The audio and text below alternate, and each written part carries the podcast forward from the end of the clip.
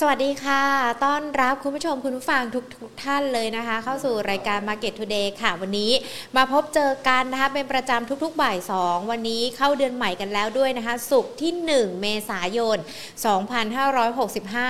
เข้าสู่เดือนเมษายนกันแล้วนะคะเราก็จะเริ่มกับสัมผัสบรรยากาศแล้วก็อากาศที่ร้อนแรงด้วยนะคะซึ่งไม่รู้ว่าตอนนี้ระหว่างอากาศประเทศไทยกับการลงทุนในตลาดหุ้นไทยอะไรร้อนแรงกว่ากันนะคะดังนั้นอาจจะต้องมาติดตามในเรื่องของการพูดคุยกับนักวิเคราะห์การผ่านรายการ Market Today ค่ะพูดคุยกันนะคะผ่านทางช่องทาง Money and Banking Channel Facebook นะคะแล้วก็ YouTube Money and Banking Channel รวมไปถึงทางด้านของ Podcast Money and Banking Podcast กันด้วยค่ะและก่อนที่จะไปพูดคุยประเด็นต่างๆนะคะขอขอบพระคุณผู้สนับสนุนหลักใจดีของเราค่ะธนาคารไทยพาณิชย์จำกัดมหาชนนะคะที่ให้การสนับสนุนรายการ Market Today รายการดีๆแบบนี้แหละค่ะและในขณะเดียวกันวันนี้ทางด้านของธนาคารไทยพาณิชย์นะคะก็ต้องบอกว่ามีการออกมาเปิดเผยมีการให้ข่าวกันด้วยว่าการเตรียมพร้อมที่จะก้าวขึ้นสู่ยานแม่นะคะเป็นผู้นำในโลกของการเงินการลงทุนเลยมีความจำเป็นที่จะต้องปรับโครงสร้างกันด้วยค่ะวันนี้มีข่าวออกมาจากทางด้านของดร.วิชิตสุรพงษ์ชัยนายกกรรมการธนาคารไทยพาณิชย์จำกัดมหาชนนะคะเปิดเผยค่ะว่าเพื่อให้การบริหารงานของธนาคารเป็นไปตามเป้าหมายที่มีการวางไว้นะคะก็คือในเรื่องของการมุ่งยกระดับสู่การเป็นกลุ่มบริษัทเทคโนโลยีการเงินระดับภูมิภาคดังนั้นค่ะวันนี้เลยอาจจะมีการปรับเปลี่ยนตำแหน่งปรับเปลี่ยนโครงสร้างนะคะล่าสุดมีการแต่งตั้งคุณกิจจันทโนทกนะคะขึ้นเป็นประธานเจ้าหน้าที่บริหารธนาคารไทยพาณิชย์จำกัดมหาชนซึ่งได้รับความเห็นชอบจากธนาคารแห่งประเทศไทยเรียบร้อยแล้วซึ่งก็จะมีผลในวันที่หนึ่งสิงหาคมนี้ค่ะและในขณะเดียวกันคุณอาทิตย์นันทวิทยานะคะถึงแม้ว่าจะไม่ได้เป็นประธานเจ้าหน้าที่บริหารกันแล้วแต่ท่านนะคะก็ยังคงดำรงตำแหน่งประธานเจ้าหน้าที่บริหารบริษัท เอส ซี บี เอ็กซ์ จำกัดมหาชนด้วยนะคะแล้วก็รวมไปถึงผู้จัดการใหญ่ของธนาคารไทยพาณิชย์ทั้งสามท่านที่มีการปรับเปลี่ยนกันนะคะก็คือคุณสารัตน์รัตนาพรคุณอภิพันธ์เจริญอนุสรณ์และดร.อารักษ์สุทธีวงศ์ทั้งสามท่านก็จะมีการกระจายไปทำงานทำหน้าที่ในตำแหน่งต่างๆนะคะซึ่งก็ได้แก่เป็นประธานเจ้าหน้าที่บริหารของบริษัทในกลุ่มธุรกิจการเงินไทยพาณิชย์ซึ่งก็คือทั้งบริษัทคัสเอ็กซ์จำกัดบริษัทออโต้เอ็กซ์จำกัดแล้วก็บริษัทหลักทรัพย์ไทยพาณิชย์จำกัดกันด้วยนะคะถือว่าเป็นการเปลี่ยนแปลงครั้งใหญ่เลยสำหรับยานแม่อย่างธนาคารไทยพาณิชย์ที่จะมุ่งสู่เป็น เอส ซี บี เอ็กซ์ นะคะเป็นผู้นำในเรื่องของ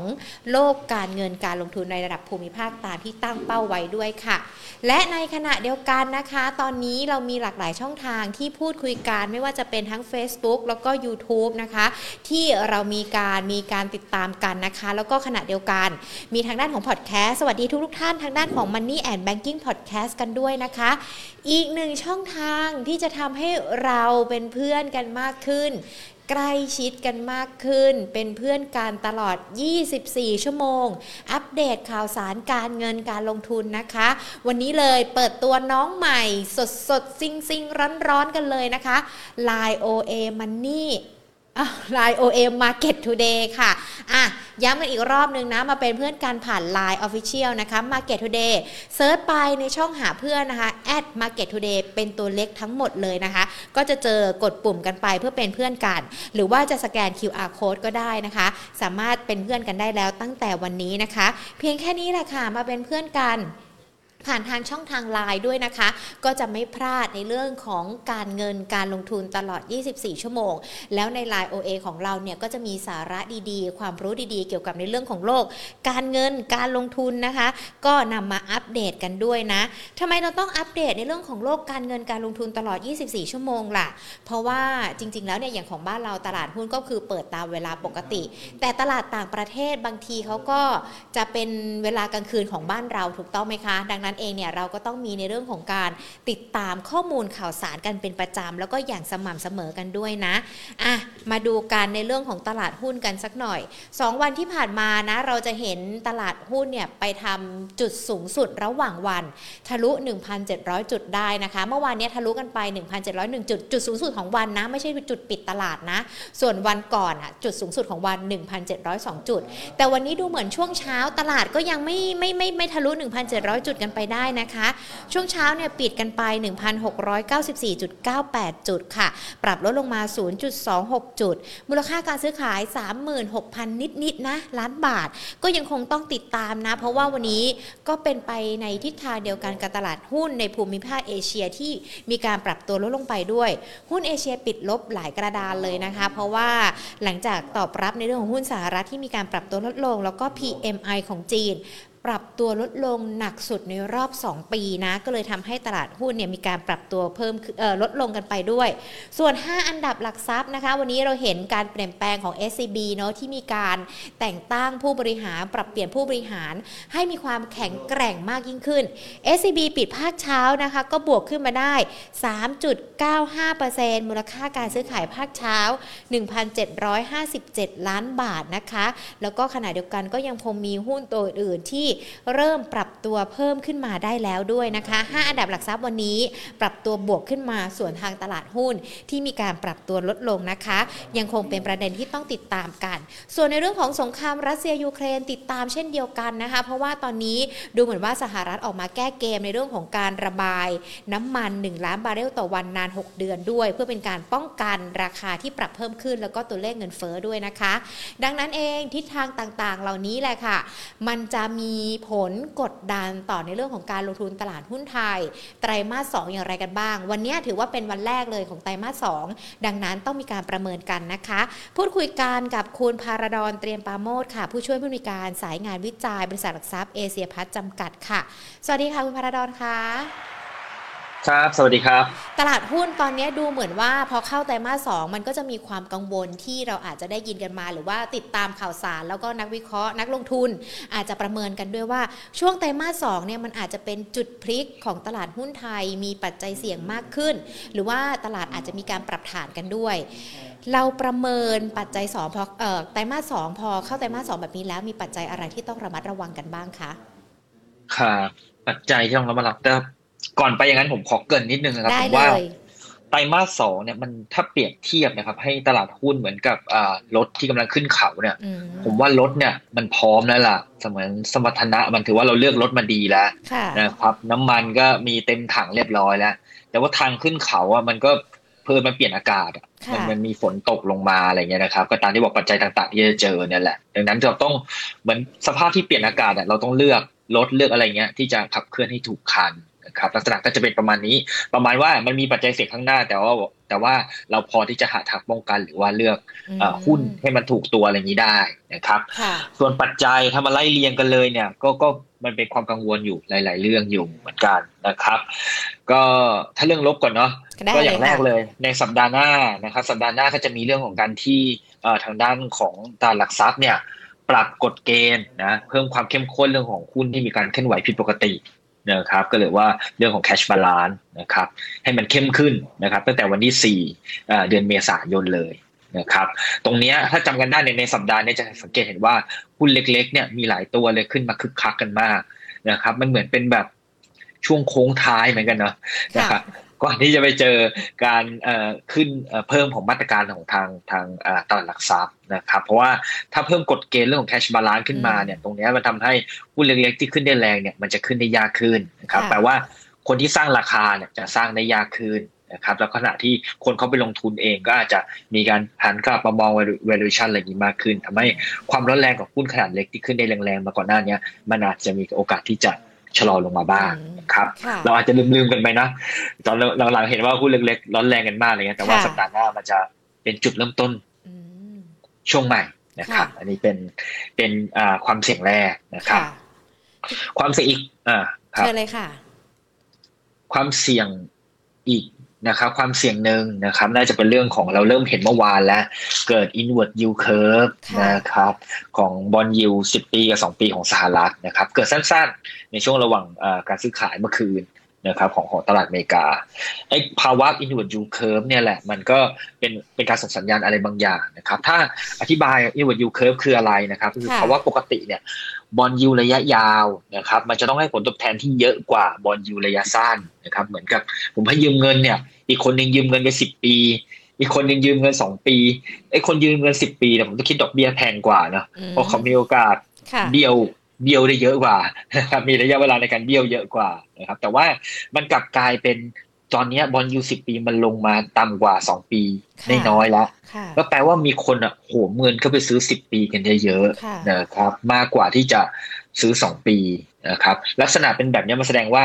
มีความกังวลอะไรบางอย่างนะครับในช่วงระยะสั้นนะครับก็เลยหนีไปลงทุนสินทรัพย์ปลอดภัยระยะยาวๆเยอะกว่านะครับภาวะแบบนี้ที่กังวลเพราะว่าในอดีตเวลาเกิดเรื่องแบบนี้ขึ้นมาทีไรนะครับก็เราก็ไปทำการศึกษามาเพราะว่าเรื่องนี้เป็นเรื่องที่ทุกคนกังวลคือเวลาเกิดเรื่องแบบนี้ทีไรเนี่ยในอดีตสักประมาณ เก้าถึงสิบสี่ เดือนเนี่ยมันมักจะเกิดวิกฤตขึ้นมานะครับในตลอดยี่สิบปีมาอย่างเช่นมันเคยเกิดปีเอ่อ Inward Yield Curve อยู่สองครั้งในปีสองพันหกและสองพันเจ็ดหลังจากนั้นแป๊บนึงเนี่ยสองพันแปดถ้าจำกันได้ก็เจอเกิดวิกฤตซับไพรม์นะครับตอนปีสองพันสิบเก้าก็เคยเจอนะครับกลางๆปีตอนนั้นกำลังคุกุ่นเรื่องของสงครามการค้าระหว่างจีนกับสหรัฐนะครับอีกแป๊บนึงถัดมาแม้ว่าจะเป็นคนละเรื่องกันนะก็มาเกิดโควิดเฉยเลยนะครับมันก็เลยทำให้คนรู้สึกจะกังวลกันนิดนึงแต่พอเรารู้แล้วว่าในระยะยาวเนี่ยถ้าเกิดเวลามีเกิด inward yield curve แบบนี้ขึ้นเนี่ยในระยะถ้าถัดไปมันมีโอกาสเห็นวิกฤตนะครับถ้าในเรื่องนี้ก็น่าจะเป็นความกังวลเรื่องของรัสเซียยูเครนนะครับที่ที่มันค่อนข้างที่จะยืดเยื้อมันนำไปสู่การการสู้รบเนี่ยอาจจะไม่ได้อ่าผมว่ามันมันก็ผ่านมาระดับนึงแล้วแต่ว่าการแซงชั่นอะไรเนี่ยมันยังมีอยู่เนาะมันทำให้ของอะไรเงี้ยต่างๆแพงทีนี้กลับมานิดนึง inward yield curve ในระยะสั้นเราก็พยายามแท็กไว้เห็นเหมือนกันว่าไอ้พอมันตัดกันปุ๊บเนี่ยลงแบบนี้เราจะกังวลอย่างไรนะครับซึ่งโดยปกติเนี่ยในอดีตนะตอนช่วงที่ inward yield curve เอียงลงแบบนี้แหละอันนี้ต้องดูกันนะนั่งลบกันทุกวันเลยเอาสิบปีลบสองปีทุกวันเลยดูไปเรื่อยๆถ้ามันต่ำลงเรื่อยๆนะครับหรือว่าติดลบมากขึ้นเรื่อยๆตรงนี้มันจะทำให้ตลาดผันผวนนะครับในอดีตเนี่ยในอดีตนะตลาดหุ้นโลกและตลาดหุ้นไทยเฉลี่ยลงประมาณทั้ง สี่เปอร์เซ็นต์ เลยนะครับถ้าตลาดหุ้นสหรัฐก็จะลงเยอะหน่อยทีนี้เรารู้แล้วความเสี่ยงก็คือถ้ามันลึกลงเรื่อยๆเนี่ยมันจะกดตลาดหุ้นนะครับเพราะคนจะกังวลมากขึ้นเรื่อยๆว่าเอ๊ะไอ้ภาพที่เราเห็นเนี่ยมันจะเกิดแอบเกิดวิกฤตอะไรที่มันมันรุนแรงกว่าที่เราคิดหรือเปล่านะครับในทางกลับกันในทางกลับกันไม่อยากให้กลัวเกินไปเพราะยังไม่เกิดเนาะแค่ให้หาทางรับมือก็คือว่าถ้า inward yield curve พลิกกลับนะครับเริ่มติดลบหรือว่าเริ่มค่อยๆเพิ่มมากขึ้นเนี่ยสิบปีลบสองปีเริ่มผ่อนคลายมากขึ้นเรื่อยๆเนี่ยจุดนั้นเนี่ยหุ้นขึ้นแรงเลยไม่ต้องให้เป็นบวกนะสมมุติว่า inward yield curve ได้ติดลบอยู่แต่ว่าไอ้ระยะลบเนี่ยมันลดลงเรื่อยๆเนี่ยตอนนั้นน่ะหุ้นก็เริ่มบวกแล้วและยิ่งถ้ายืนเหนือศูนย์ปุ๊บเนี่ยตรงเนี้ยจะบวกได้เยอะเลยนะครับดังนั้นเป็นสัญญาณ inward yield curve เป็นหนึ่งสัญญาณที่เราต้องรอติดตามใช่ใช่ใช่ตอนนี้มีสองสัญญาณละหุ้นเล็กอาจจะลดความร้อนแรงลงจากก่อนหน้านี้กับในตัวของ inward yield curve ยังคงมีประเด็นอื่นๆที่นักลงทุนยังต้องระมัดระวังหรือว่าติดตามกันด้วยไหมคะก็จะเป็นนโยบายการเงินแบบตึงตัวเนี่ยแหละเนาะนะครับที่ที่เราก็เริ่มจะเห็นสัญญาณกันมากขึ้นนะคือว่าเฟดก็ค่อยๆทยอยขึ้นดอกเบี้ยนะไอ้ดอกเบี้ยขึ้นเนี่ยยังไม่ค่อยกังวลเมื่อไหร่เท่าไหร่นะครับในสเตจสำหรับไตรมาสสองที่อาจจะมาดูกันก็คือเรื่องของ balance sheet นะครับก็คือเรื่องเรื่องของการลดงบดุลนะครับถ้าเห็นไอ้สัญญาณตรงนี้มาเมื่อไหร่อันนี้ก็จะไม่ค่อยดีนะครับเพราะว่าเม็ดเงินในสภาพคล่องส่วนเกินในในระบบมันจะลดน้อยลงไปนะครับทีนี้ถามว่ามันมันต้องโดนทั้งหมดหรืออะไรทั้งหมดไหมสัญญาณเนี่ยผมก็ไปแท็กมาเหมือนกันว่าไอ้ภาวะที่การขึ้นดอกเบี้ยเร็วๆหรือว่าการลดงบดุลเนี่ยหรือสภาพคล่องเข้าไปเนี่ยเขาสร้างมาเพื่อที่จะสร้างมาเพื่อที่จะลดเงินเฟ้อลงนะครับลดเงินเฟ้อลงถ้าแปลง่ายคือยิวอ่ะพวกพันยิวต่างๆหรือว่าดอกเบี้ยมันจะขึ้นค่อยๆขยับขึ้นเรื่อยๆใช่ไหมครับส่วนเงินเฟ้อเนี่ยมันจะต้องค่อยๆขยับลงเพราะว่าเขาขึ้นดอกเบี้ยเพื่อที่จะลดเงินเฟ้อนะครับถ้าสองตัวนี้ลบกันเนี่ยเขาเรียกว่าอัตราดอกเบี้ยที่แท้จริงนะครับอัตราดอกเบี้ยที่แท้จริงเนี่ยมันมีโอกาสที่จะพลิกกลับมาเป็นบวกได้นะครับซึ่งในช่วงสองปีที่ผ่านมาเนี่ยอัตราดอกเบี้ยที่แท้จริงตรงนี้เรียกว่า real yield เนี่ยมันติดลบตลอดพอติดลบเนี่ยคนก็จะมองว่าเอ๊ะอย่างเงี้ยใครจะมาถือสินทรัพย์ปลอดภัยหรือว่าพวกบอนด์ต่างๆว่าถือไปก็ไม่ได้เงินนะครับก็เลยย้ายมาซื้อหุ้นกันดีกว่าอะไรเงี้ยนะครับมันก็เลยทำให้พวกสินทรัพย์เสี่ยงเนี่ยในช่วงที่มันผ่านมามันเลยเอาพวกฟอร์มมากไม่ว่าจะมีโควิดหรือมีอะไรก็ตามทีนี้ทางกลับกันถ้าเรียวยิวเนี่ยมันพลิกกลับมาเป็นบวกเนี่ยสินทรัพย์พวกสินทรัพย์เสี่ยงเนี่ยมันมีโอกาสที่จะเห็นการชะลอลงผมก็เลยไปพอดกันว่าเรียวยิวเนี่ยพอดเทียบกันกับ คอมมูนิตี้นะครับมันจะมีเอ่อคอมมูนิตี้ตัวหนึ่งนะในบูมเบิร์กก็คือเอาคอมมูนิตี้ทั้งโลกอ่ะยี่สิบสามตัวมัดรวมกันเลยทั้งทองทั้งน้ำมันทั้งก๊าซธรรมชาติอะไรเงี้ยคือภาพมันชัดเจนมากอ่ะครับก็คือว่าเวลาเรียวยิวนะครับกลับมาเป็นบวกเนี่ยนะครับทีไรนะราคาคอมมูนิตี้เอียงลงตลอดเลยนะครับเอียงลงตลอดดังนั้นเลยผมว่าไอ้กระแสเรื่องของราคาน้ำมันที่มันแพงๆอยู่ในช่วงมีช่วงก่อนหน้านี้มันอาจจะถูกกดดันจากประเด็นนี้ในช่วงไตรมาสสองได้นะครับก็ต้องใครเก็งกำไรพวกหุ้นน้ำมันหรือราคาน้ำมันให้ขึ้นเนี่ยผมว่าอันนี้ต้องต้องคอยเทรดดิ้งด้วยความระมัดระวังมากขึ้นนะครับไม่ได้แปลว่าซื้อขายไม่ได้นะแต่ว่าให้เป็นข้อคิดเอาไว้นะครับหรือว่าให้เป็นข้อมูลประกอบในการตัดสินใจเอาไว้นะครับครับดูเหมือนปัจจัยเสี่ยงทั้งสามข้อเนี่ยถ้ามันเป็นไปตามที่เราคาดการณ์กันไว้หรือว่าเราประเมินเนี่ยมันก็ถือว่าเป็นปัจจัยเสี่ยงแต่ว่าถ้ามันพลิกกลับมาได้มันก็จะเป็นปัจจัยที่สนับสนุนในเรื่องของการลงทุนได้เหมือนกันใช่ไหมคะใช่ใช่เมื่อกี้บอกแล้วมันมีทาง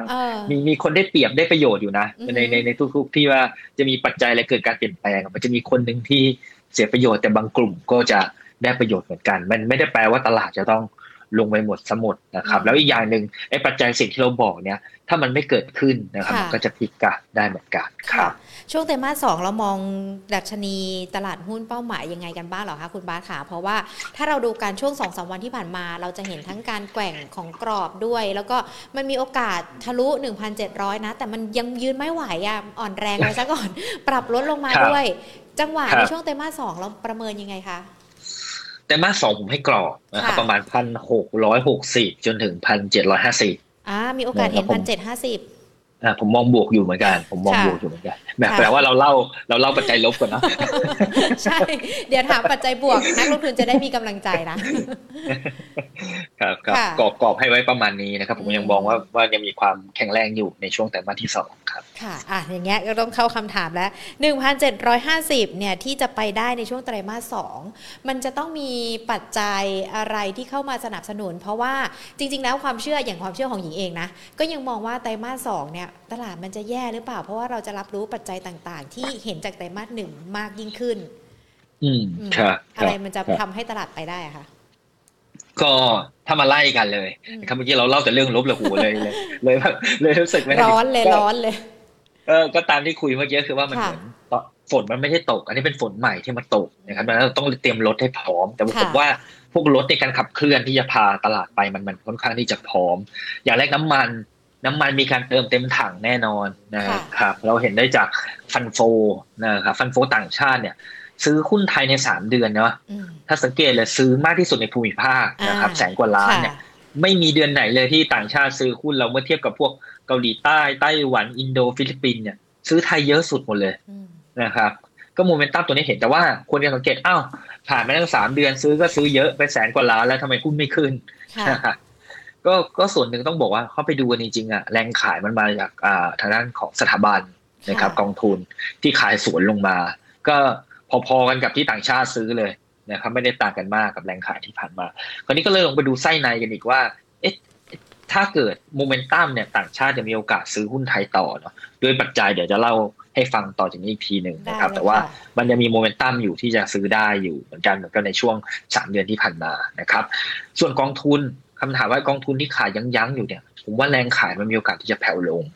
นะครับอย่างแรกเลยถ้าจำกันได้เนี่ยกองทุนเนี่ยที่ขายเหตุผลเพราะว่ามันมี แอล จี เอฟ ในปีห้าสิบเก้าซื้อกันประมาณ ห้าหกหมื่นล้านเนี่ยมันครบกำหนดในปีนี้ตอนนั้นน่ะทุนเฉลี่ยเขาอยู่ หนึ่งพันสี่ร้อย กว่าๆได้นะครับในปีห้าสิบเก้าเพราะนั้นก็กำไรกันอยู่แล้วลดหย่อนภาษีไปได้แล้วด้วยพอมาปีนี้ก็เลยมีการขายออกมาก็เลยพอนักลงทุนที่ถือ แอล ที เอฟ ขายเนี่ยกองทุนก็ต้องถูกบังคับขายตามอยู่แล้วนะครับคราวนี้ในสามเดือนผ่านมาเนี่ยเขาขายกันไปเกือบจะจะแสนล้านแล้ว แปดเก้าหมื่นล้านแล้วมันเกินกว่าไอ้เงิน แอล ที เอฟ ที่ที่มีคงค้างอยู่อีกนะครับในปีห้าสิบเก้าครับเราก็เลยไปสำรวจมานิดนึงว่าเอ๊ะแล้วกองทุนถึงเงินสดอยู่เท่าไหร่ตอนนี้นะครับผมไปดูตัวเลขเมื่อเมื่อเมื่อเอ่อสิ้นเดือนกุมภาพันธ์กองทุนถึงเงินสดนะครับในหุ้นที่แบบ ร้อยเปอร์เซ็นต์ เต็มเลยถึงเงินสดอยู่ ห้าจุดห้าเปอร์เซ็นต์ ค่ะในภาวะปกติกองทุนเขาจะถือเงินสดแค่ สองถึงสามเปอร์เซ็นต์ นะครับเพราะว่ากองทุนเนี่ยเป็นลักษณะ fully invest ใครให้เงินมาเท่าไหร่ต้องซื้อเต็มนะครับต้องซื้อเต็มเป็นลักษณะอย่างนี้เขาจะถือเงินสดในสัดส่วนที่ไม่เยอะนะครับเพราะว่า ถ้าเขาถือเงินสดเยอะแล้วหุ้นขึ้นขึ้นมาเนี่ยรับผิดชอบไม่ไหว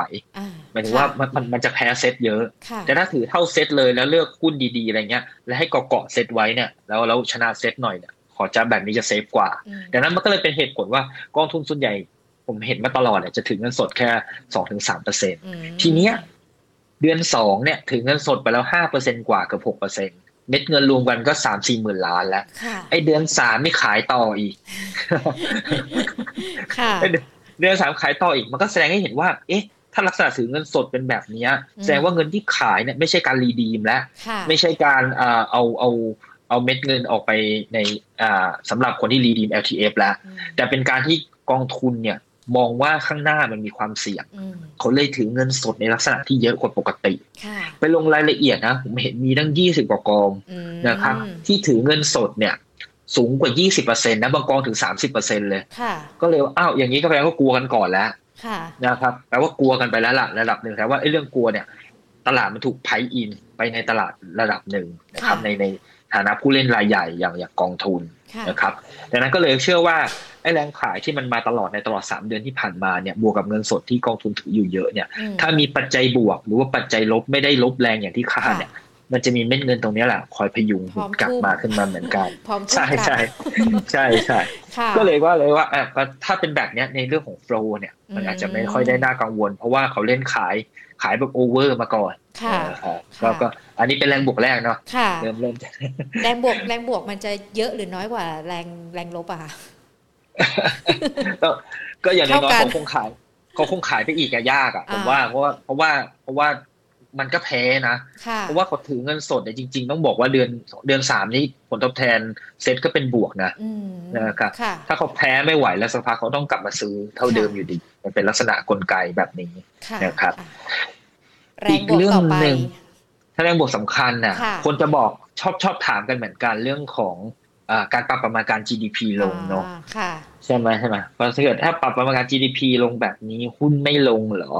ใช่ไหมครับแต่ก็ต้องมาดูว่าจริงๆก่อนหน้านี้ลองดูหลายสำนักเนี่ยปรับกันเนี่ยก็เป็นการทยอยปรับกันมาบ้างแล้วนะครับส่วนใหญ่ก็ให้กันเป็นประมาณเหลือแค่สามเปอร์เซ็นต์ในการเติบโตปีนี้นะครับ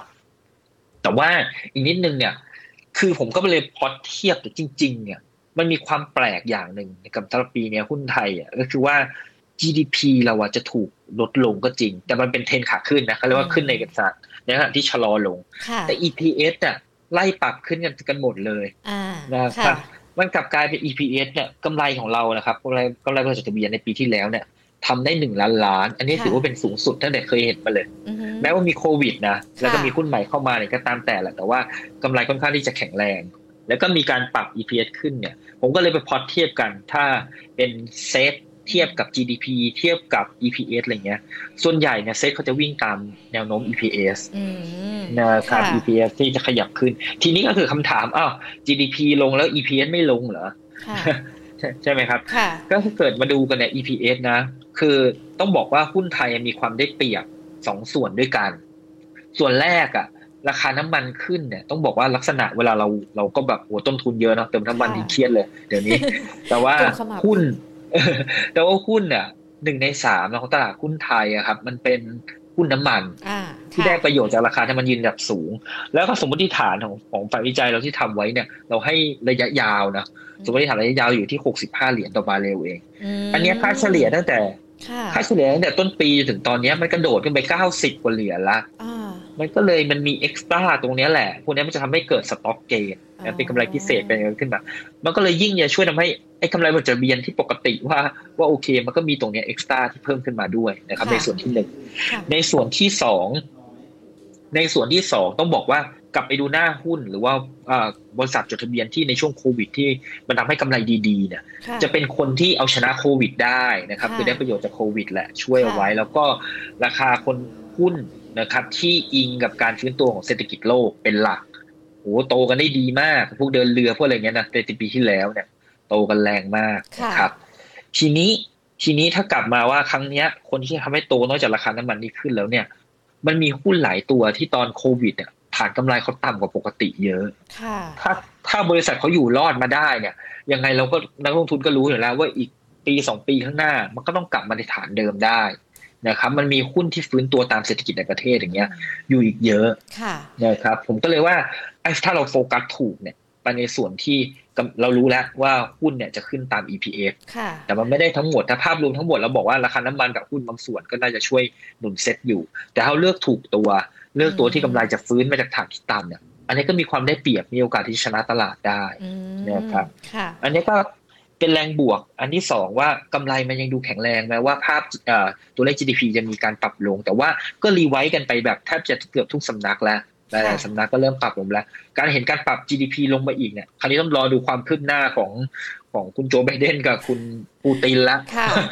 ว่าว่าเขาจะยังไงต่อนั่นเป็นความเสี่ยงที่ที่เราต้องว่ากันอีกทีนึงนะนะครับเพราะนั้นผมก็เชื่อว่ากำไรค่อนข้างที่จะแข็งแรงสุดท้ายสุดท้ายเขาสุดท้ายแล้วกันที่บอกทำไมโฟต้องเข้านอกจากกำไรบ้านเราจะฟื้นจากฐานที่ต่ำแล้วก็ จี ดี พี เรายังไม่กลับไปถึงโควิดด้วยนะครับแต่ที่อื่นเขาเกินกันไปหมดแล้วสุดท้ายคือว่าถ้าในเชิงเปรียบเทียบเนี่ยดอกเบี้ยขาขึ้นคนอื่นเขาขึ้นกันบ้านเราไม่ขึ้นยังไม่ขึ้นใช่ใช่บ้านเราน่าจะขึ้นยากเพราะว่าถ้าไปขึ้นก็ก็แปลกๆเพราะว่ารัฐก็พยายามจะช่วยเหลือผลักดันต่างๆนานาเรื่องของค่าครองชีพเรื่องอะไรช่วยถ้าเกิดกนง.ไปขึ้นดอกเบี้ยเนี่ยก็นี่ก็ไม่ถูกต้องแล้วกนง.เองก็บอกมานะทางกนง.บอกว่าเขาก็ไม่คิดที่จะ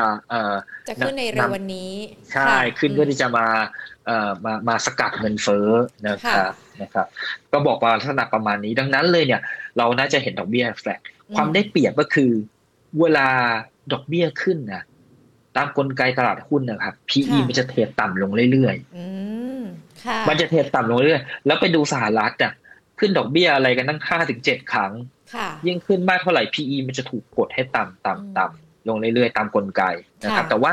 ตลาดหุ้นไทยก็มีความได้เปรียบในเมื่อกำไรก็ยังดูโตได้ดีอยู่ฟื้นตัวเศรษฐกิจแล้วก็ พี อี ไม่ถูกกดต่ำด้วยนะครับเพราะว่านโยบายการเงินก็ยังช่วยพยุงอยู่อันนี้เป็นความได้เปรียบก็เลยทำให้ฟันโฟก็มีโอกาสที่จะไหลเข้าตลาดหุ้นไทยนะครับสรุปเลยก็คือถ้าดูเอ่อ market earning yield gap เนี่ยของตลาดหุ้นไทยเนี่ยมันค่อนข้างที่จะสูงอยู่ผมให้สิ้นปีเนี่ยอยู่ สี่จุดเจ็ดเปอร์เซ็นต์ เลยนะครับ forward market นี่อยู่แกปปกติเราเทรดกันประมาณ สี่เปอร์เซ็นต์ ไปดูตลาดหุ้นเมืองนอกเหลือแค่ สามเปอร์เซ็นต์ กว่าๆสหรัฐนี่เหลือไม่ถึง สามเปอร์เซ็นต์ เลยด้วยถ้าเป็น forward นะครับเพราะว่าเพราะว่าเราบอกกำไรมันโตเพราะเท่ากันแหละพอๆกันเราอาจจะโตมากกว่านิดหน่อยแต่เพิ่นเขาไปโดนกดเรื่องของการขึ้นดอกเบี้ยนะครับมันก็เลยทำให้ความน่าสนใจในการย้ายเงินจากสินทรัพย์ปลอดภัยมาสินทรัพย์เสี่ยงน่ะบ้านเรายังมีความแข็งแรงกว่าค่ะอ่ะก็ดูเหมือนจะเป็นทั้งปัจจัยเสี่ยงปัจจัยสนับสนุนที่มีสามข้อเท่ากันที่จะทำให้ตลาดหุ้นเนี่ยอยู่ในกรอบได้ หนึ่งพันหกร้อยหกสิบ หรือว่าอาจจะไป หนึ่งพันเจ็ดร้อยห้าสิบ จุดได้ในช่วงไตรมาสที่สองนี้กันด้วยนะคะแล้วอย่างที่คุณบ้าบอกไว้ตอนต้นเลยบอกว่าโอกาสตลาดหุ้นน่ะมันยังมีอยู่นักลงทุนเนี่ยยังเลือกหุ้นได้เพียงแค่อาจจะต้องเลือกเขาเรียกว่าอะไรเลือกวิธีการที่ถูกหรือว่าอาจจะต้องมองหาหุ้นที่จะเข้าไปลงทุนได้อย่างเช่นช่วงไตรมาสสองนะคะวิธีการหรือว่าแม้แต่การกำหนดการลงทุนของนักลงทุนรูปแบบมันจะควรเป็นยังไงดีอะคะครับไตรมาสที่สองที่กำหนดผมว่ามันต้องเริ่มเปลี่ยนแล้วทุกวันนี้ทุกคนเรากำหนดเรากลัวคนเงินเฟ้อใช่ไหมเงินเฟ้อเร่งเงินเฟ้อเร่งกลัวมากเงินเฟ้อเร่งก็เลยแบบใครคือใครมีต้นทุนแพงต้องระมัดระวังอะไรเงี้ยในทางกลับกันมันก็ต้องบอกว่ามันก็กลัวไปแล้วนะครับตลาดก็รับรู้ไปในระดับนึงเมื่อกี้ที่บอกว่ามันจะมีสองขยักครับถ้าพูดถึงราคาน้ำมันเนี่ยถ้าคุยกันบอกว่าในระยะสั้นเนี่ยมันก็เริ่มผ่อนคลายลงนะจากที่คุณไบเดนเขาเติมระบายน้ำมันมาเติมแบบนี้ทำให้การช็อตเทรดของราคาพวกน้ำมันต่างๆเนี่ยมันเริ่มลดน้อยลงนะครับแล้วก็ถัดจากนี้ต้องจำเราจำกันนะโอเปกอ่ะแม้ว่าจะไม่ได้เร่งเพิ่มกำลังการผลิตแต่ตั้งแต่เดือนพฤษภาคมเนี่ยเขาก็จะมีการผลิตที่มันมากขึ้นกว่าช่วงก่อนหน้านี้แล้วนะครับหลังจากนี้ยังไงก็ตามโอเปกก็น่าจะเพิ่มกำลังการผลิตขึ้นเรื่อยๆนะครับแล้วก็สุดท้ายตามที่ผมบอกผมบอกเมื่อกี้แหละเรื่องรีวยิวถ้ารีวยิวกลับมาเป็นบวกทีไรราคาคอมมูนิตี้ก็จะไหลลงนะครับดังนั้นผมว่าในระยะสั้นระยะกลางยาวหน่อยนะราคาน้ำมันต่างๆมันจะมีโอกาสที่จะย่อลงมาได้นะครับดังนั้นหุ้นที่เลือกเนี่ยถ้าไปหานะใครที่มีต้นทุนเรื่องของพลังงานอยู่เยอะๆแล้วโดนหุ้นโดนกดมาเยอะๆเนี่ยแต่รายได้เขาผลักไปแล้วผลักรายได้ไปข้างหน้าหมายถึงว่าขึ้นราคาขึ้นราคาสินค้าได้ไปเรียบร้อยแล้วแล้วหลังจากนี้เขาก็จะกอบโกยการที่ ราคาต้นทุนเริ่มค่อยทยอยลดลงแต่ราคาไม่ได้ลงตามไอ้อย่างเงี้ยผมว่าได้ประโยชน์ได้ประโยชน์เยอะนะครับซึ่งหุ้นพวกเนี้ยผมว่าในช่วง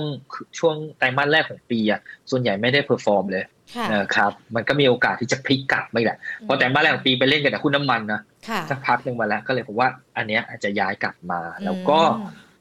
หุ้นที่อิงกับการฟื้นตัวตามเศรษฐกิจในประเทศนะครับพวกเนี้ยก็ก็มีโอกาสขึ้นได้ดีนะเพราะว่า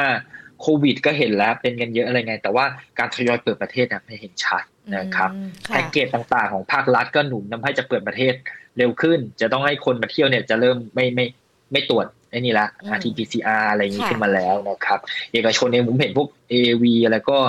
ก็มีออกแพ็คเกจบุฟเฟ่ให้บินกันเลยนะมันก็เลยดูดูภาพแล้วการกระตุ้นไม่ว่าจะเป็นภาครัฐหรือเอกชนเรื่องของการให้มาท่องเที่ยวหรือเปิดประเทศเนี่ยมันค่อนข้างที่จะชัดมากขึ้นนะครับตรงเนี้ยพวกหุ้นพวกนี้ในปีที่แล้วอ่ะมันเป็นฐานที่ต่ำมันก็มีโอกาสที่จะกลับขึ้นมาได้ครับเพราะว่าลักษณะประมาณนี้แหละนะครับหุ้นที่น่าหุ้นที่จะเลือกในในช่วงไตรมาสที่สองครับถ้าเราเจาะเป็นตัวเลยได้ไหมคะมีตัวไหนกันบ้างที่แนะนำนักลงทุนได้บ้างถ้าเป็นตัวนะครับเราเราเอากี่ตัวดีครับเนี่ยได้กี่ตัวก่อน ก็ก็ถ้าถ้าที่คุยเมื่อกี้เลยนะครับเรื่องของต้นทุนเนี่ยเท่าลงนะผมว่าเอาเป็นไฮซีซั่นด้วยแล้วกันนะครับถ้าช่วงไตรมาสที่สองเนี่ยเข้าหน้าร้อนเนี่ยเครื่องดื่มเครื่องดื่มต่างๆเนี่ยจะจะได้ประโยชน์นะครับเป็นไฮซีซั่นของเขาเลยนะครับก็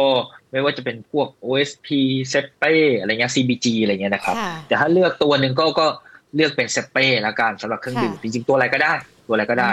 นะครับถ้าเลือกก็เลือกเซปเป้แล้วกันเพราะว่า พี อี เขาต่ำกว่าคนอื่นเขาแค่นั้นเลยนะครับก็ พี อี อยู่ประมาณแค่สิบเก้าเท่าคนอื่นอยู่ประมาณสามสิบกว่าเท่าไปแล้วแล้วก็เซปเป้เนี่ยเป็นหุ้นส่งออกนะครับบาทอ่อนได้ประโยชน์แล้วก็เวลาส่งออกไปเมืองนอกนะครับเขาส่งออกไปประมาณสักเก้าสิบกว่าประเทศได้นะครับเมืองนอกเนี่ยมันเราหน้าร้อนแต่เขาว่าก็หนาวน้อยลงนะครับเขาจะกลายเป็นสปริงแล้วก็ต่อด้วยร้อนดังนั้นเลยอ่ะภาพกำไรของเซปเป้ที่เป็นเครื่องดื่มและเป็นการส่งออกเนี่ยมันจะเพิ่มค่อยๆทยอยขึ้นนะครับพวก คิว วัน คิว แล้วก็เด่นในไตรมาสที่สองไตรมาสที่สามนี่แหละพอดีนะครับในขณะที่ฝั่งต้นทุนตามที่บอกเขาใช้ขวดพลาสติกขวดพลาสติกก็เป็นพวกปิโตรเคมีต่างๆราคาที่มันแพงขึ้นมาเนี่ยมันก็จะค่อยๆลดลงนะครับก็ได้สองขาเลยรายได้ที่จะเร่งขึ้นเรื่องของเป็นซีซันนอลนะครับแล้วก็ราคาต้นทุนนะครับที่จะค่อยๆทยอยลดลงได้นะครับจากปัจจัยที่ผมเล่าให้ฟังก่อนหน้านี้ค่ะตัวอื่นๆมีด้วยไหมคะนอกจากกลุ่มที่เป็นเกี่ยวข้องกับไฮซีซั่นช่วงหน้าร้อนเครื่องดื่มครับก็ก็ถ้าเกิดต้นทุนลงเนาะและรายได้มีโอกาสกลับมานะครับผมชอบอย่างพวกโรงไฟฟ้าก็เลือกเป็น จี พี เอส ซี แล้วกันนะครับเพราะต้นทุนการธรรมชาติก็อยู่ ห้าสิบถึงหกสิบเปอร์เซ็นต์ ราคาหุ้นกองอยู่ข้างล่างเลยไม่ไม่ได้ขยับขึ้นไปไหนนะครับผมก็หลังจากเนี้ยต้นทุนต่างๆก็จะค่อยๆดีขึ้นรายได้ของเขาเนี่ยก็เราเริ่มถ้าเป็นงานมอเตอร์โชว์นี่จะเห็นภาพชัดเลยรถรถรถมีแต่มีแต่ไฮบริดกับ อี วี อย่างเดียวเลยเหมือนเป็นงานมอเตอร์โชว์แบบที่ไม่เคยไม่เคยเห็นมาก่อนนะครับมันก็เริ่มพอเห็นภาพชัดว่าเหมือนกันว่าสเต็ปถัดไปเนี่ยเราน่าจะเห็นพวกรถไฟฟ้าพวกนี้ลงมาอยู่ในในถนนมากขึ้นดังนั้นเลยนะโรงงานแบตเตอรี่ของเขาที่เป็นรายได้เสริมขึ้นมาก็ก็มีโอกาสที่จะเด่นขึ้นนะผมว่าอันนี้ก็น่าน่าสะสมสำหรับไตรมาสที่สองเพราะว่าโดนกดจากต้นทุนอย่างเดียวเลยพอบอกว่าราคาน้ำมันขึ้นปุ๊บ จี พี เอส ซี ก็จะถูกกดลงมาอย่างเป็นต้นนะครับแล้วก็ถ้าเลือกเป็นหุ้นฟื้นตัวตามเศรษฐกิจเท่าแลกการเนี่ยผมเอาเมเจอร์แล้วกันนะครับเลือกเมเจอร์เมเจอร์เนี่ยผมสงสัยเหมือนกันก็คือว่าราคาหุ้นเดือนเดียวกันเลยนะในปีที่แล้วกับตอนนี้เท่ากันเลยเมษาแล้วมันก็มันก็แปลกไงเพราะว่าตอนนี้เราเราแม่งเราแบบเปิดเมืองหรือว่าเราไม่ได้กลัวโควิดเหมือนตอนนั้นแล้วตอนนั้นเจอแอลฟาด้วยนะค่ะเออตอนนั้นเจอแอลฟาอีกสักพักนึงมาเจอเดลต้าอีกแต่ว่าราคาเท่ากันตรงนี้เลยผมก็เอ๊ะอย่างนี้อย่างนี้อย่างนี้ก็แปลกขณะที่ราคาแลกการ์อันที่หนึ่งอันที่สองมาดูหน้าหนังกลับกลายเป็นแบทแมนเนี่ยที่ที่ฉายอ่ะก็ทำจุดสูงสุดเป็นรายได้สูงสุดในในปีนี้เลยนะครับเมื่อเทียบกับที่มันผ่านมานะครับได้ตอนนี้ก็ได้ประมาณเจ็ดสิบแปดสิบล้านนะครับเรื่องเบื้องต้นพอมาดูหน้าหนังในเดือนเมษาแล้วก็พฤษภาก็ค่อยๆทยอยมีแบบบ็อกซ์ออฟฟิศดีมากขึ้นนะครับมีดับเบิลดอเข้ามาตอนอ่าตอนกลางกลางเดือนนี้เนาะแล้วก็มีด็อกเตอร์สเตนเจอร์มา พฤษภาแล้วก็มาดูหน้าหนังจริงๆอ่ะเป็นหนังฟอร์มยักษ์ทั้งนั้นเลยในปีนี้ที่พร้อมที่จะเข้ามาลงฉายผมก็ขออั้นอั้นมาก่อนปีก่อนๆหรือเปล่านะค่ะแล้วก็หนังไทยอย่างอย่างพี่นาคสามอะไรก็เห็นทำรายได้ดีเหมือนกันก็ค่อยทยอยฟื้นขึ้นมาดังนั้นก็อันดับที่สองก็เรื่องเอ่อเรื่องหน้าหนังมันก็ดีขึ้นกว่าปีที่แล้วล่ะเพราะปีที่แล้วเนี่ยแทบไม่ได้มีใครเข้าโรงละไม่ไม่ปีนี้ก็ฟื้นได้ดีกว่าราคาเท่าๆกันสุดท้ายเงินสดที่เขาขายเพื่อที่จะความแข็งแรงทางด้านของอ่าเงินนะครับก็มีเพราะว่าคราวที่ปีที่แล้วเขาขาย เอส เอฟ ไปก็เริ่มเห็นการทยอยเข้ามาลงทุนเนาะในไม่ว่าจะเป็นซื้อเท่าแก่น้อยบ้างนะครับ Workpoint บ้างอะไรเงี้ยก็เป็นการขยับขยายธุรกิจต่อยอดในอนาคตดังนั้นก็ด้วยด้วยปัจจัยต่างๆทั้งแลกกาดทั้งการเติบโตแล้วก็สถานการณ์เงินที่แข็งแรงเนี่ยผมว่าเมเจอร์ราคานี้ก็ค่อนข้างที่จะน่าสนใจครับสามตัวที่น่าจะเข้าไปลงทุนได้ในช่วงไตรมาสสองซึ่งเป็นสามตัวสามกลุ่มอุตสาหกรรมที่แตกต่างกันไปเลยนะคะที่ที่วันนี้นำมาฝากกันแค่สามตัวเนาะอ่าครับครับเท่านี้ครับค่ะอ่ะอีกประเด็นหนึ่งที่วันนี้เราจะเห็นหุ้นในกลุ่มของธนาคารอย่าง เอส ซี บี ที่ปรับเพิ่มขึ้นมาแล้วเขามีประเด็นในเรื่องของการเปลี่ยนแปลงผู้บริหารที่นำไปสู่ในเรื่องของการทำธุรกิจที่ดีขึ้นแต่งตั้งคุณกิจจันทโนทกด้วยแล้วก็มีการปรับเปลี่ยนรูปแบบการการดำเนินงานของผู้บริหารต่างๆกันด้วยแล้วหุ้นปิดช่วงเช้าก็มาเป็นอันดับแรกเลยนะคะ เอส ซี บี ตอนนี้นักลงทุนหลายๆคนบอกว่าอยากจะเข้าไปราคาตอนนี้หนึ่งร้อยสิบเก้าบาทคุณบ้ามองยังไงคะ เอส ซี บี เนี่ยต้องบอกว่าจริงๆมันก็ไม่ได้แค่เรื่องผู้บริหารนะคือถ้าเทียบกันในปีนี้เนี่ยเอ่อ K-Bank ขึ้นมา สิบหกเปอร์เซ็นต์ ค่ะ เอส ซี บี ลงมา หกเปอร์เซ็นต์ กว่าห่างกัน ยี่สิบเปอร์เซ็นต์ เนี่ยมันก็แปลกนะครับเพราะว่าจริงๆมันไม่ควรจะห่างกันอย่างนี้หุ้นสองตัวนี้วิ่งคล้ายๆใกล้กันแต่ว่า เอส ซี บี มาติดตรงที่ว่ามีการทำ tender เพื่อที่จะแปลงเป็น เอส ซี บี เอ็กซ์ นะครับมันก็เลยทำให้กดกดเพราะว่าเราไปเห็นหุ้นหุ้นเขาเรียกไงนะหุ้นตัวอย่างใช่ไหมในสมัยก่อนที่เวลาเปลี่ยนหุ้นเนี่ยอย่างพวกปรึกษาเป็นปรึกษาเฮดอย่างทิปทิปเฮดอะไรเงี้ยนะครับพวกเนี้ยตอนเปลี่ยนเนี่ยตอนก่อนจะเปลี่ยนเนี่ยสภาพคล่องมันจะหายคนก็กลัวเพราะสภาพก่อนมันลงก่อนพอเปลี่ยนแล้วค่อยขึ้นดังนั้นเลยก็เลยทำให้ เอส ซี บี ไม่เพอร์ฟอร์มเลยในช่วงที่ผ่านๆมาแต่คราวนี้ผมรู้สึกว่ามันวันเนี่ยมันจะใกล้ๆแล้วที่จะต้องแปลงนะครับดังนั้นถ้าอยากได้ เอส ซี บี เอ็กซ์ เนี่ยวิธีจะทำอย่างไรก็เลยต้องซื้อ เอส ซี บี ตรงนี้ใช่แต่ว่ามันมันเหลือวันอีกแค่แล้วแต่โบกเนาะแล้วแต่แล้วแต่แล้วแต่โบกบางหัวก็เหลือแค่วันที่แปดเองนะครับจำไม่ผิดนะต้องต้องเช็ควันกันดีๆนะไม่ได้ซื้อ เอส ซี บี เพลินนะเพราะว่าสักพัก เอส ซี บี จะหายตัวไปนะแล้วก็แล้วก็แล้วก็มีเหลือแต่ เอส ซี บี เอ็กซ์ นะ เอส ซี บี ไม่สามารถซื้อขายบนกระดานได้แล้วอันนี้คือความเสี่ยงดังนั้นถ้าเกิดใครอยากได้ เอส ซี บี เอ็กซ์ เนี่ยกับราคาที่แลกกาดกว่า K-Bank มานานเนี่ยผมว่าซื้อ เอส ซี บี ตรงนี้ได้แต่ว่าต้องทำการแปลงเป็น เอส ซี บี เอ็กซ์ นะครับเพราะว่าถ้าเกิดมันเหมือนกับว่าถ้าเราหมดเวลาในการแปลงอะครับแต่ว่า เอส ซี บี มันยังอยู่ในตลาดอยู่นะในช่วงเวลาก่อนวันที่ยี่สิบแปดเนี่ยเขายังอยู่แต่ว่ามันก็รู้แล้วไงมันก็จะกลายเป็นเหมือนหุ้นตัวอื่นอะว่ามันจะลงไปเรื่อยๆแต่สุดท้าย เอส ซี บี เอ็กซ์ มันจะกระโดดขึ้นมาเยอะมากนะครับเพราะว่าคนที่ถือ เอส ซี บี ในวันหลังๆเนี่ยหลังที่มันไม่มีสิทธิ์ในการแปลงเนี่ยพวกนี้เขาไม่สามารถแปลงเป็น เอส ซี บี เอ็กซ์ ได้แล้วมันก็เลยต้องขายทิ้งอย่างเดียวเพราะถ้าไม่ขายทิ้งต้องไปขายนอกกระดานน่ะมันก็เลยเป็นความเสี่ยงผมก็ไม่ไม่เก็ตเหมือนกันว่าทำไมเขาไม่ไม่พับวันให้มันพอดีกันเนาะว่าแปลงเสร็จปุ๊บอีกวันก็เป็น เอส ซี บี เอ็กซ์ อะไรอย่างนี้เลยดังนั้นถ้าให้แนะนำ เอส ซี บี ผมว่าราคาเนี้ยใช้ได้นะครับและกาดแม้กาด K-Bank เยอะนะครับแล้วก็บุ๊กเนี่ยส่วนใหญ่ เอส ซี บี จะเทรดบนบุ๊กที่แพงกว่า K-Bank อยู่แล้วบุ๊กยังไงเทรนดอกเบี้ยขาขึ้น เอส ซี บี ก็จะต้องเทรดบนบุ๊กเกินหนึ่งนะครับราคาเนี้ยซื้อได้แต่คำแนะนำคือต้องแปลงนะต้องต้องต้องต้องแปลงก็ซื้อแล้วก็ถือรอแปลงเป็น เอส ซี บี เอ็กซ์ อย่างนี้ถูกต้องไหมคะ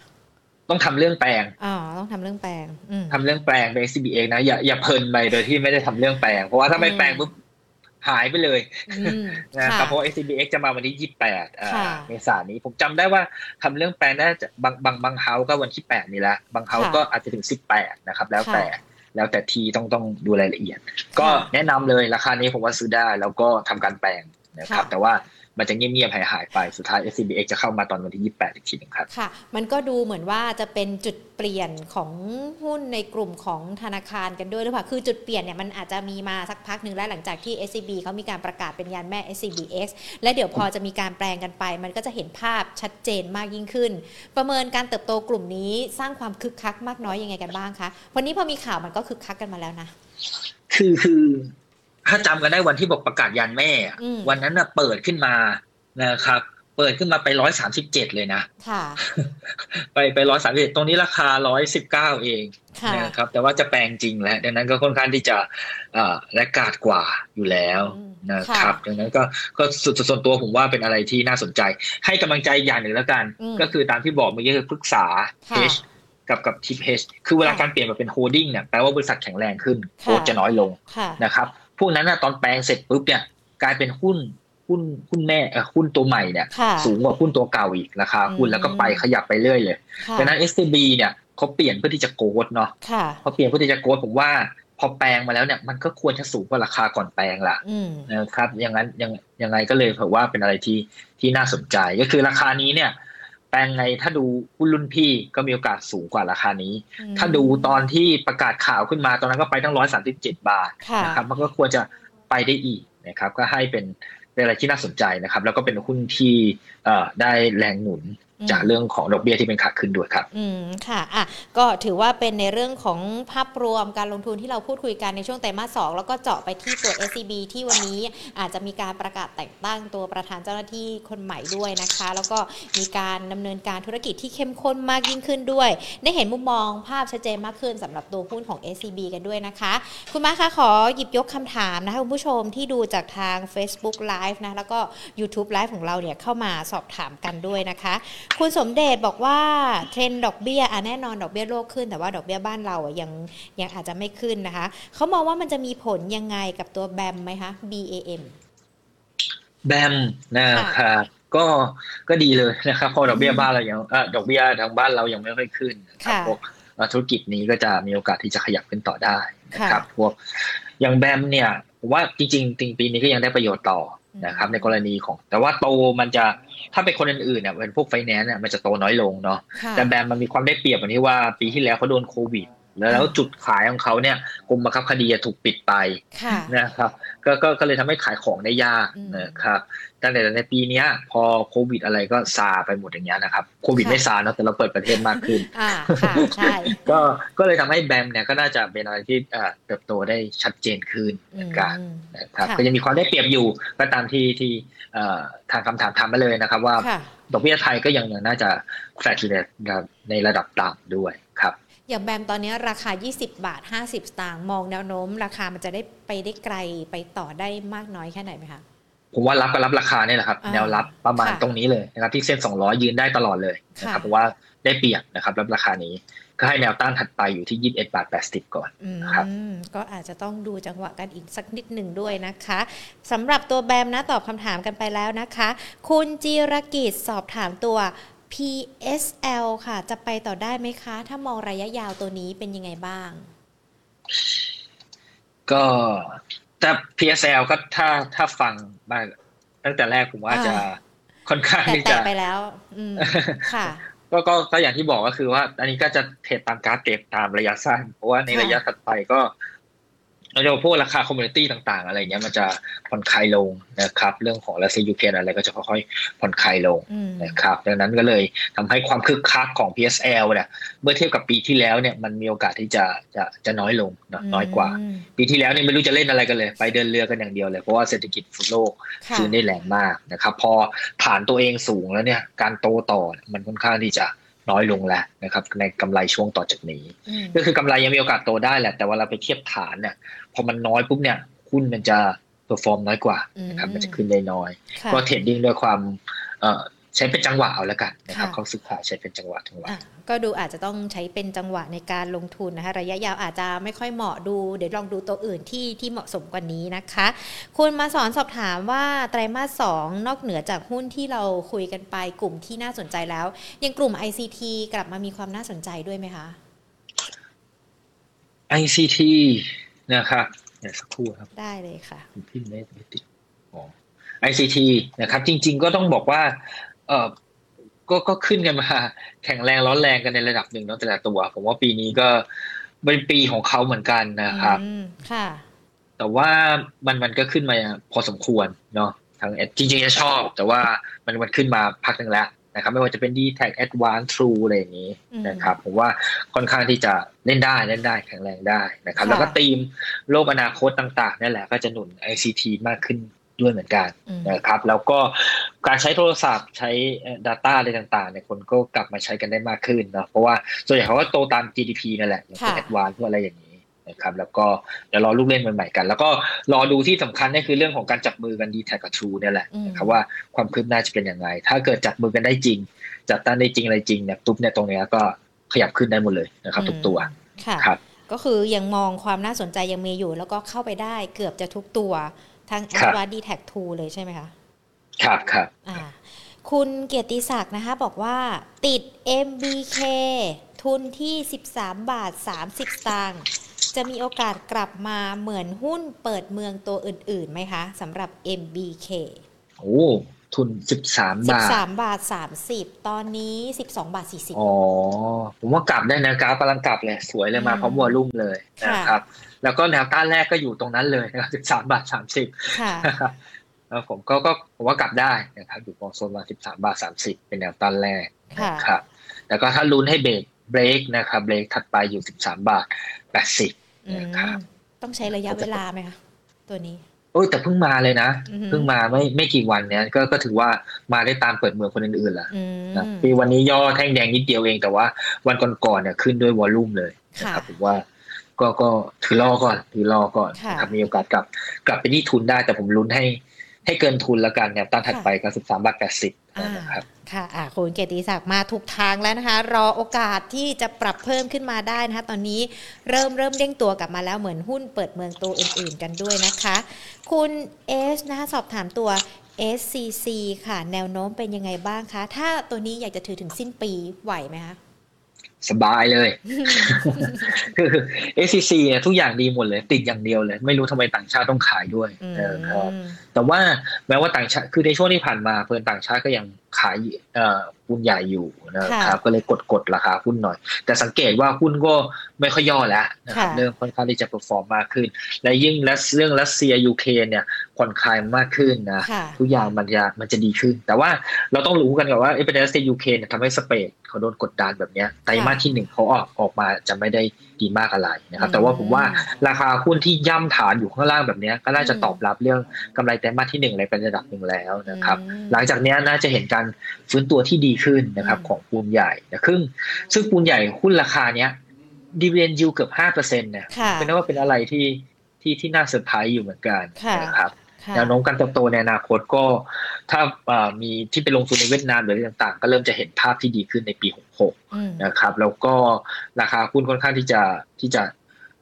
valuation น่ะดูน่าสนใจเลยอ่ะก็เลยว่าไม่ไม่ได้น่ากังวลและยิ่งเอาหุ้นถ้าเอาหุ้นลูกเนาะตัวใหม่เข้ามาว่าไหร่เนี่ยถ้าไปเปรียบเทียบก็ได้ตอนเอา เอส ซี จี พี เข้ามาเนี่ยตอนนั้นหุ้นใหญ่ก็เพอร์ฟอร์มมากนะครับดังนั้นดังนั้นเลยเนี่ยถ้า spin off หุ้นลูกไปได้น่าจะเกิดขึ้นผมว่าน่าจะประมาณไตรมาสสามไตรมาสสี่ของปีนี้เนาะตัวนี้ก็เลยทำให้ถ้าถือปีนึงอ่ะผมว่าได้กำไรแน่นอนนะครับในราคานี้ค่ะโอ้วันนี้นักลงทุนของเราถามหุ้นถูกตัวหลายตัวเลยนะคะฟังแล้วมีกำลังใจในการลงทุนด้วยนะคะ เอส ซี ซี ก็ถือว่าเป็นอีกหนึ่งตัวเนาะคุณริงสอบถามตัว แอล เอช ค่ะหน้าเข้าหรือยังคะ เก้าบาทสี่สิบห้า แอล เอช นะครับ แอล เอช ก็ต้องบอกว่าปีนี้ค่อนข้างเพอร์ฟอร์มขึ้นมาแรงแรงจนจนจนเอ่อน่าตกใจเหมือนกันเนาะ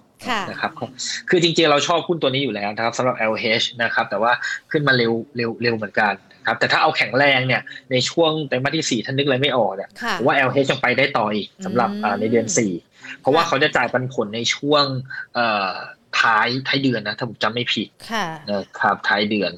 ก็เวลาหุ้นปันผลเอาขออภัยจ่ายวันที่ห้าเดือนห้านะครับปันผลประมาณยี่สิบห้าตังค์หุ้นปันผลเนี่ยมันจะเริ่มหายไปแล้วดังนั้นเลยเนี่ย แอล เอช มันจะมีอะไรที่จูงใจมากขึ้นครับแล้วก็แนวโน้มการเติบโตเขาก็เป็นหุ้นแม่แล้วเนาะแล้วก็ในขาของเขาเนี่ยในแต่ละบริษัทเนี่ยก็ดูตัวได้ดีนะไม่ว่าจะเป็นโฮมโปรไม่ว่าจะเป็นอะไรก็ที่ฟื้นตามภาพรวมเศรษฐกิจในประเทศกับทั้งนั้นนะครับแต่ว่าด้วยราคาหุ้นนี่มันขึ้นมาเยอะเยอะเหมือนกันนะครับก็เพราะว่ายังแข็งแรงอยู่ยังแข็งแรงอยู่โซนประมาณเก้าบาทยี่สิบนะครับก็ยังพอที่จะเข้ารับได้นะครับ ค่ะอ่ะมาสักครู่นี้เป็นคำถามที่คุณผู้ชมสอบถามมาจากทางด้านของ YouTube นะคะเดี๋ยวขออนุญาตดูทาง Facebook กันด้วยนะคะเพราะว่ามีหลากหลายช่องทางที่วันนี้เรามีการพูดคุยกันกับคุณบาสนะคะคุณขวัญสอบถามตัว เอ โอ ที ค่ะตัวนี้ยังไงดีคะกำลังมาแล้วเหมือนกันไหม เอ โอ ที ชาเหมือนกันเนาะไม่เป็น เอ โอ ที ชาแต่ชัวร์เปล่าใช่ๆคนอื่นเขาขึ้นกันเปิดเมืองกันไปแรงเหมือนกันเนาะผมก็สงสัยเหมือนกันทำไมมันขึ้นช้าจังค่ะก็ก็ดีครับก็ดีก็ดีสำหรับ เอ โอ ที ก็แน่นอนว่าเป็นเป็นจะเรียกว่าธุรกิจผูกขาดเลยก็ได้นะครับถ้าเราเชื่อว่าการท่องเที่ยวทุกอย่างจะกลับมาเป็นเพราะปกติในเอ่อปีปีสองปีอะไรเงี้ยนะครับเอ่อประมาณสักสองปีข้างหน้าเนี่ยตรงนี้ยังไง เอ โอ ที ก็ต้องได้ประโยชน์ก็ควรจะกลับไปที่เดิมได้เหมือนกันครับแต่ก็ต้องถือยาวหน่อยใช่ใช่เพราะว่าเป็นเป็นหุ้นท่องเที่ยวที่ที่ช้ากว่าคนอื่นอ่าค่ะก็ขึ้นตามการเปิดเมืองแล้วก็ตามสถานการณ์เศรษฐกิจหรือว่าแม้แต่ในเรื่องของการปลดล็อกข้อจำกัดต่างๆของนักท่องเที่ยวด้วยนะคะคุณอนุชาสอบถามตัว ซี พี โอ ค่ะมองยังไงคะตัวนี้ ซี พี โอ นะครับก็ก็เช่นเดียวกันนะครับในกำไรเลยปีที่แล้วที่เป็นฐานที่ต่ำปีนี้ก็ควรจะฟื้นมาได้ดีก็เราก็แนะนำมาตลอดเหมือนกันตั้งแต่ต้นปีถ้าจำกันได้ก็งงเหมือนกันเพราะว่า ซี พี โอ เนี่ยขึ้นมาขึ้นมาแรงมากเลยขึ้นมาสิบบาทกว่าได้แล้วนะครับก็มีย่อบ้างนะครับมีย่อบ้างผมว่าจังหวะราคาโซนประมาณนี้แหละนะครับย่อมาแล้วก็คนอื่นนะขยับขึ้นต่อแต่เขาย่อมาแล้วก็เริ่มมีการดีกลับมาได้บ้างเนาะไม่ว่าจะเป็นพวก ซี พี โอ ซี อาร์ ซี ซี พี เอ็น อะไรอย่างเงี้ยนะครับก็เริ่มผมว่าเริ่มเห็นกองทุนอะไรเงี้ยที่กลับเข้าไปซื้อพวกนี้เพราะว่าเวลาเขาถึงเงินสดเยอะๆอ่ะเวลาหุ้นขึ้นมาเยอะก็ต้องหาตัวที่แลกกาสำหรับตีมเปิดเมือง ซี พี โอ ก็น่าจะได้ประโยชน์ด้วยเหมือนกันนะครับก็ก็ผมว่าดีนะครับราคาก็ประมาณโซนแนวรับนะครับถ้าเอาให้ย่อนิดนึงก็ประมาณทั้งหกสิบสี่บาทนะครับถึงหกสิบห้าบาทโซนเนี่ยผมว่าก็ค่อนข้างที่จะรับได้ครับค่ะปิดท้ายกันที่คุณวราพรนะคะถามตัวนี้มาแล้วก็เชื่อว่าหลายๆคนก็ประสบพบเจอกับปัญหาสถานการณ์นี้ถือหุ้นแมคโครค่ะราคา ไอ พี โอ เลยสี่สิบสามบาทห้าสิบสตางค์มองยังไงคะตัวนี้จะเป็นยังไงบ้างแมคโครก็ก็ดีเหมือนกันนะครับแต่ว่าเออราคาเท่าไหร่นะครับราคา ไอ พี โอ เลยค่ะสี่สิบสามบาทห้าสิบสตางค์อ๋ออ๋อครับครับครับสำหรับอ่าก็แปลว่าตอนนี้ขาดทุนอยู่นิดหน่อยเนาะนิดหน่อยนะครับเพราะว่าถือได้ถือได้